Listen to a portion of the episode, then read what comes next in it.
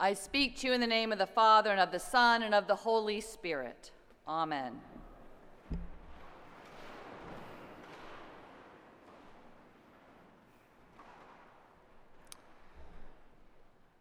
Though nowhere in this parable is the Samaritan called good, we all know today's gospel as the Good Samaritan. And we know the lesson, don't we? We're supposed to be nice, we're supposed to help the stranger. We have hospitals and benevolent societies named after this parable. There are even good Samaritan laws that protect people who help others so they can't be sued, say, for breaking a rib while they're performing CPR. In our own diocese, we now have a church named Good Samaritan, and it centers its whole identity on helping others. We all know that we are supposed to be good Samaritans, doing good for those in distress. I think we all hope that we would be good Samaritans if the situation warranted it.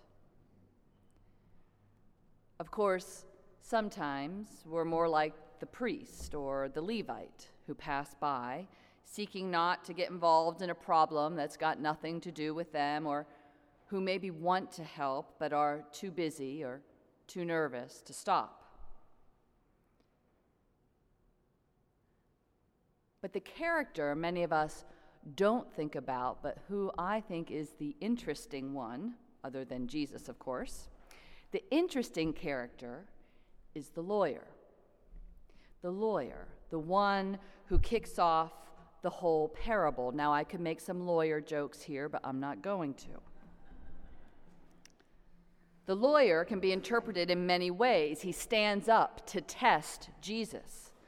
Now, some people think he's being saucy, trying to trap Jesus with his questions, but I think this man is being sincere. After all, he's a student of the Torah. He's heard much about this new teacher who's been interpreting the law in some novel ways. He's got good reason to ask, Teacher, what must I do to inherit eternal life? Who among us can't identify with that? Who here doesn't want to know what the life of faith requires of us? Who doesn't want to know how to be good? Jesus returns the question with a question What does the law say? The lawyer knows the answer. Love the Lord your God with all your heart, with all your soul, with all your mind, and with all your strength. Love your neighbor as yourself. A perfect answer, straight out of the Torah. And Jesus says so. You've given the right answer. Do this and you will live. But the lawyer, perhaps like us, wants some clarification. Well, just who is my neighbor? And right here, I have nothing but sympathy for the lawyer. There are so many needs in this world. Which ones have the greatest claim on my attention and on my action? Every week here at All Saints, there are a variety of needs parishioners need attention. People knock on the back door asking for help with rent or for bus passes or a Kroger gift card, and people call on the phone asking for the same. Which ones have the greatest claim on my attention and our resources? You face similar dilemmas. You've got parents and spouses, children and friends who need you, yet you also see the person on the corner asking for help, and you get requests in the mail from various charities. How do you decide whom to help? Do we focus on the one who's most like us, our friends, our family? Do we focus on the one right in front of us? Do we focus on the one in the greatest need?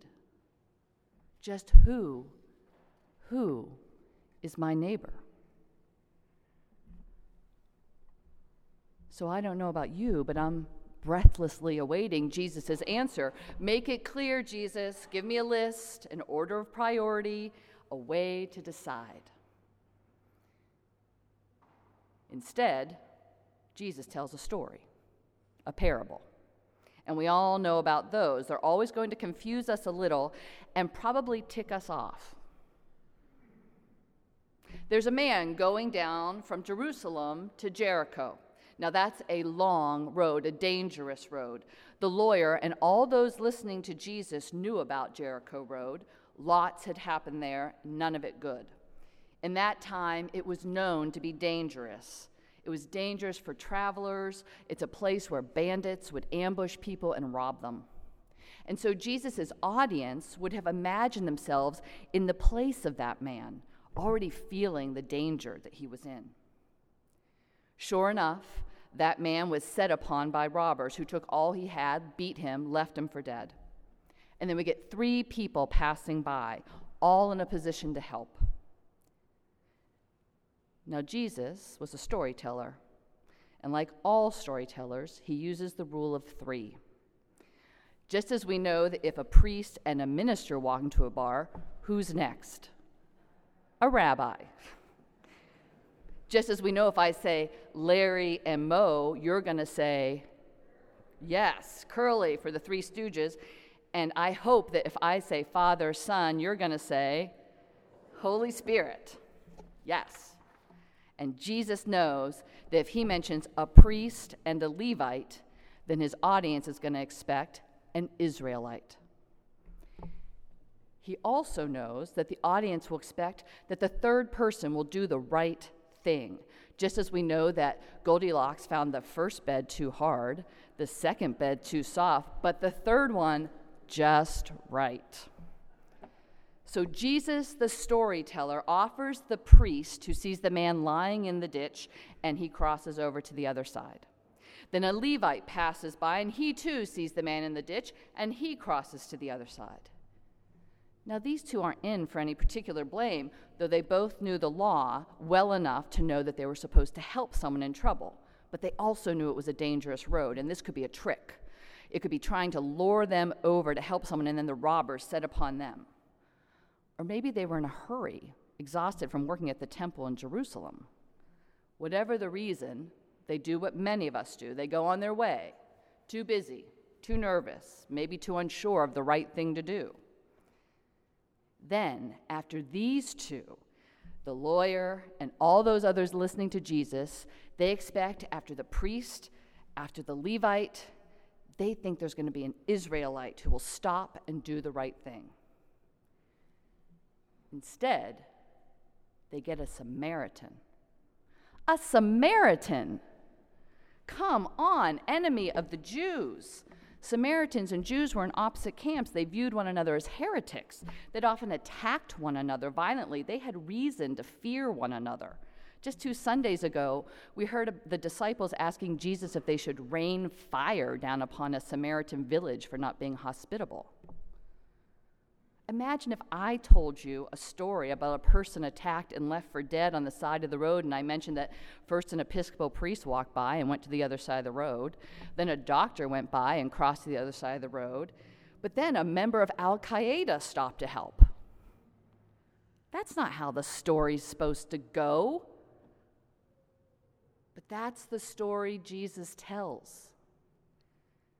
The very enemy of those he's speaking to is the one Jesus says is moved by compassion to come near to the injured man, to touch him, bandaging his wounds, putting him on his own donkey, spending the night at the inn to care for him, and then paying for everything and telling the innkeeper he'll be back in two days and will cover the whole bill.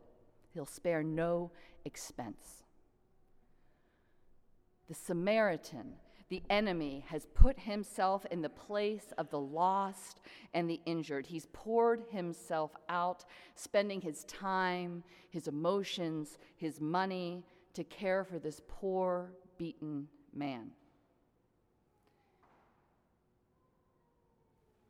In telling this story, Jesus doesn't focus on who the lawyer, who we, are supposed to help or to love.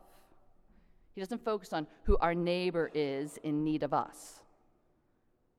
Rather, he places his listeners, us, in the place of the man in the ditch, the one in need. And then he, then he provides a neighbor for that person, and the neighbor turns out to be the enemy. The lawyer's in a bind when Jesus asks, Which of these three do you think was a neighbor to the man who fell into the hand of the robbers? Well, what else can the lawyer say but the one who showed him mercy?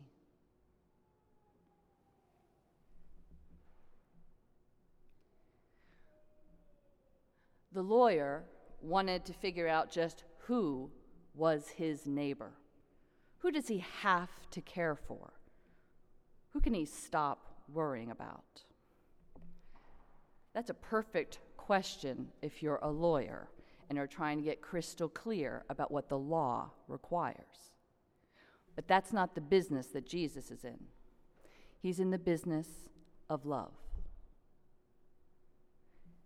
And there, the question isn't so much who, but how. Not who is my neighbor, but how am I being a neighbor? And the how, no surprise, is mercy. After all, that's the overriding characteristic of our God, the one who shows mercy. That's how Luke, the gospel writer, describes God over and over in the beginning of his book. Zechariah speaks of the tender mercy of God. In her Magnificat, Mary sings of the mercy of God for those who fear him. And God shows mercy to Elizabeth in allowing her to give birth to John the Baptist.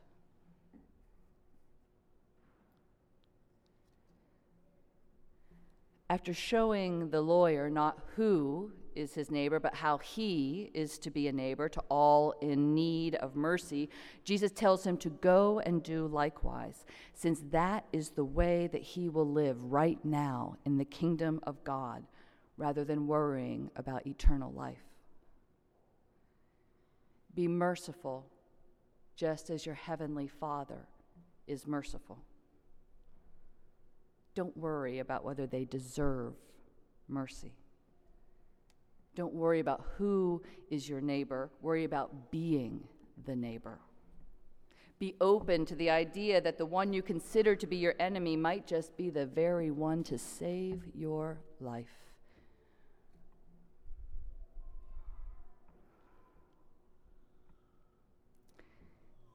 In this time, when we are encouraged to view one another as other, to vilify those with whom we disagree, to see the stranger as worthy of punishment. In this time when we have detention centers on the border that are filthy and overcrowded, and we blame the people there. In this time, I don't think the question is just who is my neighbor. The question is, how am I? How are we to be the neighbor whenever we see a need?